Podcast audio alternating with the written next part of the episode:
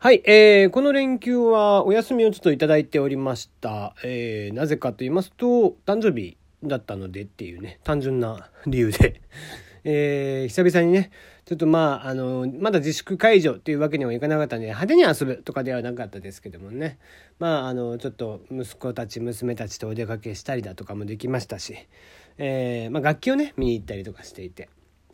まあ、えー、それぐらいのことをちょっと軽くやってたりとかしてましたが、まあ、あの、ね、毎年みたいに、えー、どっかお出かけしてってかいうことも、まあ基本僕はね、そんなにデブ症なので、えー、そういったこともあまり少ないんですけども、まあ、えー、いつもの延長とさほど変わらないぐらいでしたが、まあちょっと美味しいご飯を食べたりだとかできて、まあ良かったなと。うん。あの、とても、えー、有意義な土日になったなということで、えー、ちょっとお休みをさせていただきました。ね。まあ、あとね、こう、うちのリリーさんが、えー、昨日の、おとといか、23日当日ですけども、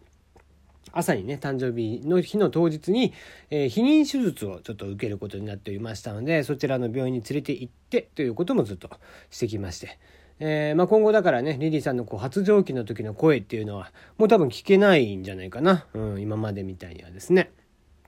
なので、まあ、もし聞こえたらだいぶ可愛らしい、えー、リリーさんの声が聞こえることにはなるんでしょうけども、えー、そういった形で、えー、今週末は先週末ですねおい、えー、ちょっとお休みをいただいておりました、えー、今週からはまた、えー、引き続きやっていこうかなと思っておりますどうぞよしなにお願いいたします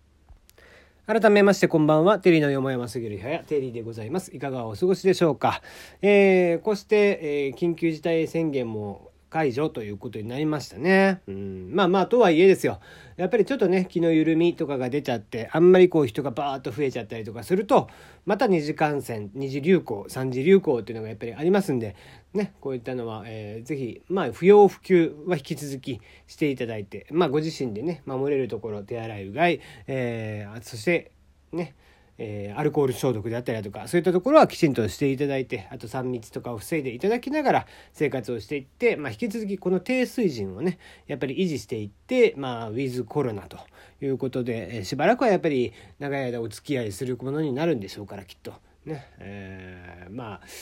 うんまあかかってもおかしくないぐらいの状況にはなりましたけどもね。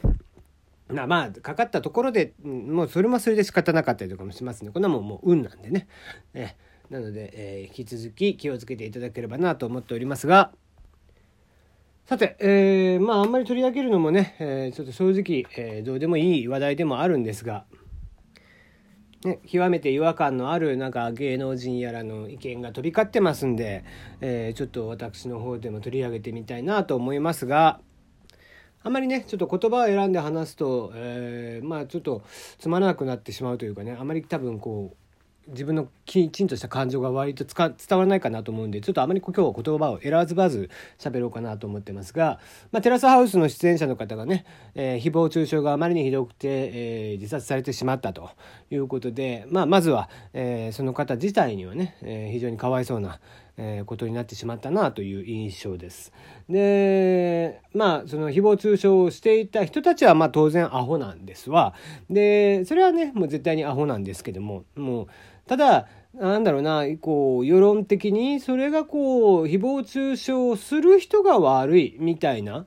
うん、感じになってるのはだいぶ違和感を感じるしまして芸能人とかがそれについてあのなんだろうなまあ誹謗中傷されたらね例えば殺すぞとか言われたら脅迫として訴えりゃいいと思うんだけどうん、まあそこそこの批判ぐらいはね当然あってしかるべき職業ではありますから、まあ、その度合いっていうところが非常に難しいなっていうところがまあ一つ思うことであるんだけどまあその誹謗中傷はその SNS による誹謗中傷が良くないみたいな話を、まあ、正直メディア側がすんじゃねえよっていうそのマスメディアがねテレビとかの連中がしてんじゃねえよっていうふうにはやっぱり思いますよね。そもそもこう恋愛バラエティショーが面白いのっていうのは人のこうなんだろうなギスギスした感覚とか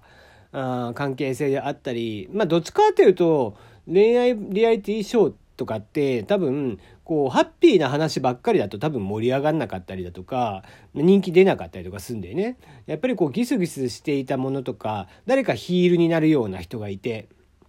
でその人が引っかき回すみたいなのが多分面白かったりとかするんでしょ僕なんかからするとそんなのってすげえムカつくから絶対見ないんだよねああいうの。うん、あのバカバカしいというか人の恋愛なんか1ミリも面白くないと思うんで僕は。ね、テレビの向こう側の人が誰と誰がくっついてたの誰と誰が別れただの裏切られただのそんな話を見ててさ何が楽しいのかは全然わかんないよね。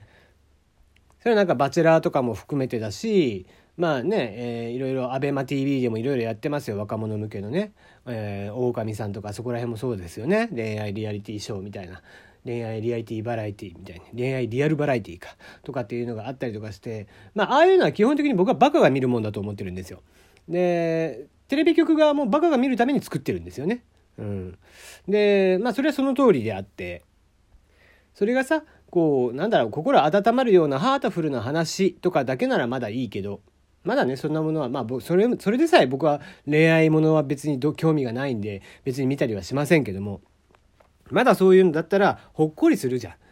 ん。でほっこりするんじゃなくて結局ああいうのが盛り上がるのってやっぱりギスギスしたところがあってそういうのがヒールになる人がいてあれがこうねえー、それに対してみんなでああだこうだ言うっていうのが面白いわけでしょ？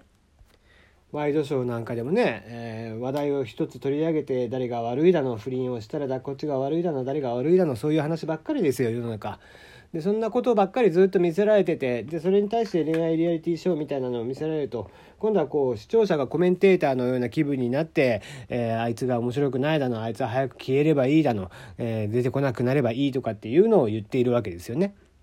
うん、世の中のこうしたこう SNS での風潮っていうのは確かにあまりよろしくはないんですけどもこの風潮を作り込んでいるのは特に日本に関してはやっぱりバラエティ番組であったりだとかうんそのね、ワイドショーであったりだとか、うん、そういったものの影響っていうのが多大にしてあるなと僕は思ってるんですよね。人間の思想っていうのをこう統一していくときに一番、えー、適えー、適切なのはえー、結局仮想の敵を作ることなんですよ。で共通の敵ができると共通の認識ができるわけなんですよね。でまあ洗脳とかって結局そういう意識づけだったりだとかあと北朝鮮なんかもそうだったりとかね、えー、韓国とかも分かりやすく反日とかっていうふうにやってるわけですよ。そういうふうに国民感情を動かす時とか、えー、誰かの感情を揺さぶりたい時とかっていうのは共通の敵を作るっていうのが非常に楽で、えー、非常に分かりやすくて明確で、えー、ってするわけなんですね。ねえー、恋愛リアリティショーとかっていうのは結局そういうところみたいなもんですよね。うん、まああバチェラーなんかも結局蹴落として蹴落としてでしょ？うん、そういうのをさ、えー、見てて何が楽しいのか僕はさっぱりわからないわけですよ。うん、だいいギスギスしてたりとかするの僕嫌いなんでね。うん、だから、えーそうね人の幸せな話であったりいい話だったりとかっていうのは僕は見て泣いたりとかしますけどもうん人のこう嫌な部分っていうのは別にわざわざ見る必要性がないと思うんですよね。でそれを面白がるっていうのはちょっともうなんか土地狂ってるなっていう感覚になるんですよ僕からすれば。テレビ局っていうのはそういった感情っていうのを大いに揺さぶってくるわけですよね。より演出を濃くしてよりその人が悪い風に見せていく。うん、今回の犠牲になった方とかもね別にテレビ局側はそういった、えー、なんかその子がね例えばうん毒づいていたりとかするシーンとかがもしあるんだとしたら、えー、見てもいないんでそんなことはさっぱり分かりませんけども。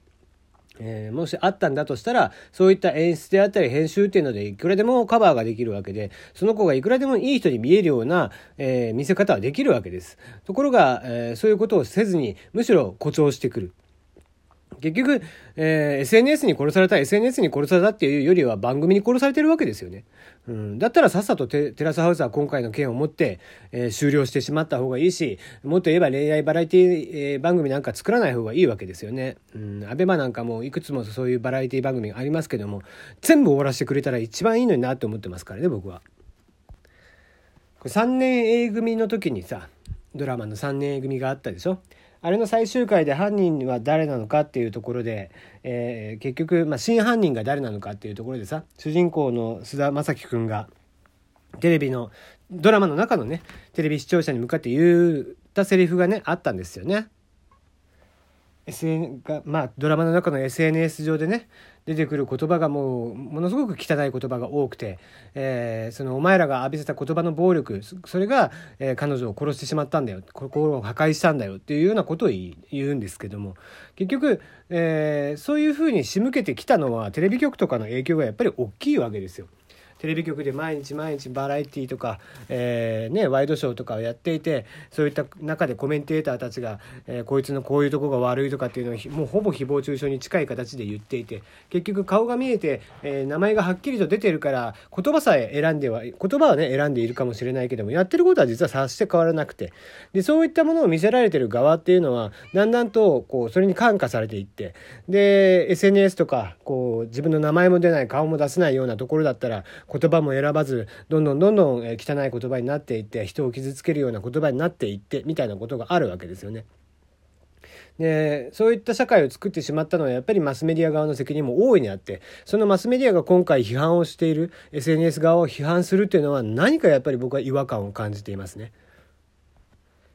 人っていうのは基本的に考えるっていうことをあまりしないんですよ。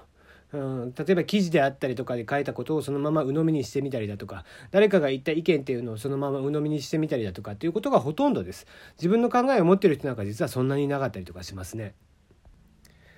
そうした中で、えー、すごく影響力のあるテレビであったり有名人であったり芸能人であったり、えー、コメンテーターであったりが、えー、好き勝手こう批判をしたりだとかしていく、うん、それもこう結構言葉が辛辣になっていったりだとかしていって、え、そういう風になっていくっていうのは、うん、それは見ている側はどんどんどんどんそれに悪影響を受けてしまって、え、言葉が悪くなってもっと顔が見えない名前が出てこないところでは本当に、えー、阿鼻、